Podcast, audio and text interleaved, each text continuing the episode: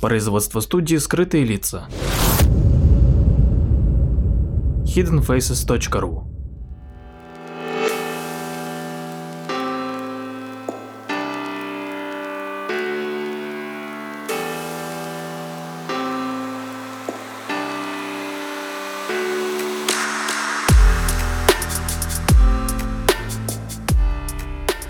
Здравствуйте, дорогие слушатели, с вами Владимир Марковский и очередной выпуск э, передачи «Прожектор восприятия».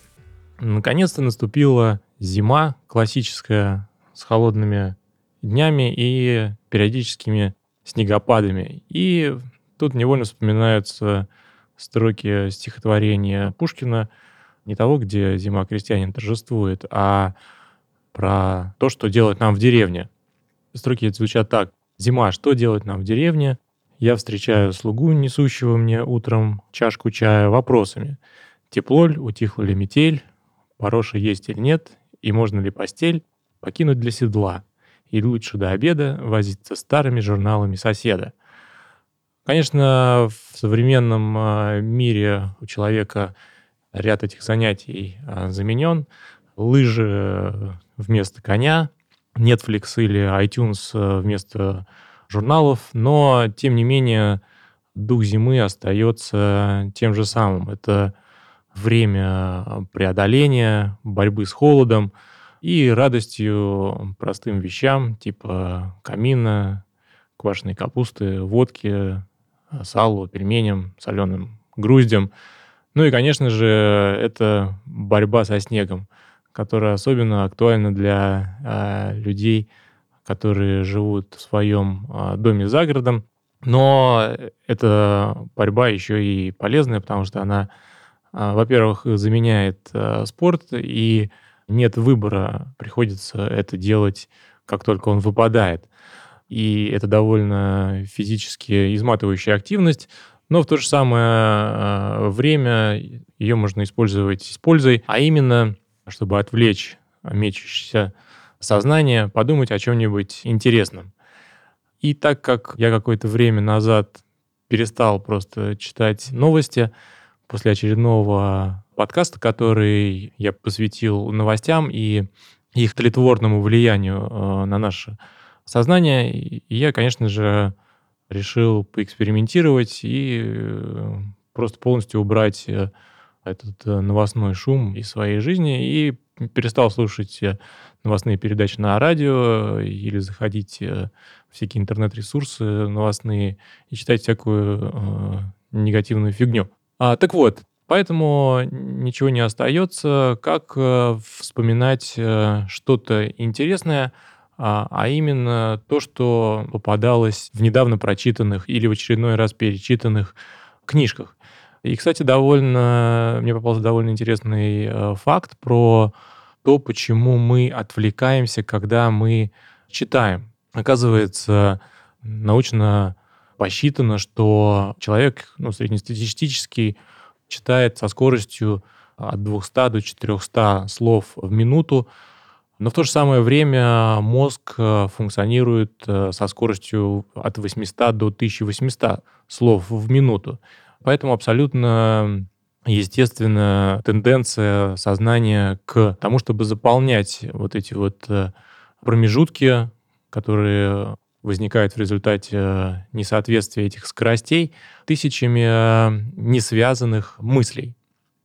И, кстати, еще довольно интересный факт, который мне попался в этой книжке, говорил о том, что в Америке было проведено исследование одним из крупных университетов относительно усваиваемости информации.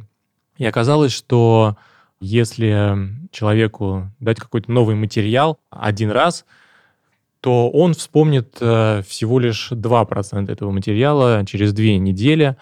Но вот если один и тот же материал давать человеку на протяжении шести дней, тогда через две недели человек сможет вспомнить уже 62% материала. На самом деле цифры поражают э, и подкрепляют в очередной раз древнюю мудрость, что повторение — это мать учения, что особенно актуально для студентов, ну и для всех э, тех, кто хочет научиться чему-нибудь новому. Но, в общем-то, раскидывая э, снег лопатой, я стал вспоминать, чтобы отвлечься, некоторые другие интересные моменты, которые попались мне в одной из книг, которую я прочитал первый раз лет, наверное, 15 или 20 назад. Но почему-то вот возникло непреодолимое желание перечитать ее. И мне попался очень интересный, ну не то, что интересный, а, наверное, всеобщеизвестный э, миф. То есть, наверное, все краем уха э, слышали о нем, но деталей, я думаю, что мало кто может э, описать. Так вот, этот миф — это версия э, Платона о том, что в начале времен мужчины и женщины были сотворены не такими, какие они есть теперь, а, в общем, это было существо единое, но с двумя э, лицами, э, глядевшими в разные стороны. И у этого существа было одно туловище, одна шея, но четыре руки и четыре ноги, и признаки обоих полов. Они словно срослись э, спинами. Но, в общем, это существо было очень, э, скажем так, способное и э, мощное до того, что очень много работало и всегда было на стороже, потому что два лица глядели в разные стороны, и врасплох его невозможно было достать. Ну и также на четырех ногах можно было долго стоять и далеко уйти. И, кроме всего прочего, в чем была самая большая опасность, это то, что это существо было двуполым и ни в ком не нуждалось, чтобы производить себе подобных. И тогда, в общем-то, боги разозлились, и Зевс сказал, что он знает, как поступить, чтобы эти смертные потеряли свою силу. Он взял молнию и ударил ей это существо, рассек его а, надвое и таким образом создал мужчину и женщину. В результате народонаселение Земли сильно увеличилось, но при этом а, ослабело и растерялось. А, и теперь отныне каждый должен был отыскивать свою потерянную половину и, соединяясь с ней, возвращать себе прежнюю силу и способность э, избегать измены, и свойство работать долго и шагать без устали. Вот такой вот красивый миф. И еще один интересный э, миф, конечно, наверное, который вкратце знают многие, это миф о нарциссе, который дни напролет любовался своим отражением в ручье, и до того загляделся, что в конце концов упал в воду и утонул. А на берегу вырос э, цветок, который, собственно, в его памяти назвали. Но интересен, скажем так, не сам, наверное, миф, а то, как Оскар Уайльд рассказывает эту историю. Когда нарцисс погиб, э, нимфы леса Дриады заметили, что пресная вода в ручье сделалась от слез соленой. «О чем ты плачешь?» — спросили Дриады. «Я оплакиваю нарцисса», — отвечал ручей. Неудивительно, сказали дриады. В конце концов, мы ведь всегда бежали за ним вслед, когда он проходил по лесу. А ты единственный, кто видел его красоту вблизи. А он был красив? Спросил тогда ручей.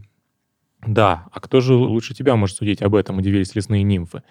Не на твоем ли берегу, склоняясь над твоими водами, проводил он дни от зари до ночи? Ручей долго молчал и, наконец, ответил. Я плачу по нарциссу, хотя никогда не замечал, что он прекрасен. Я плачу потому, что всякий раз, когда он приходил на мой берег и склонялся над моими водами, в глубине его глаз отражалась моя красота.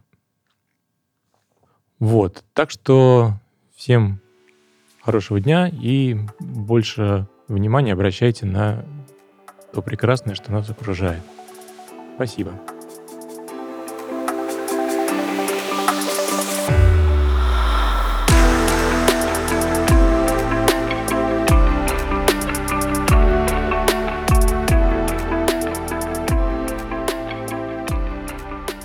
Подписывайтесь на наш инстаграм подкаст студия в одно слово. Ищите нас в социальных сетях по названию сайта hiddenfaces.ru.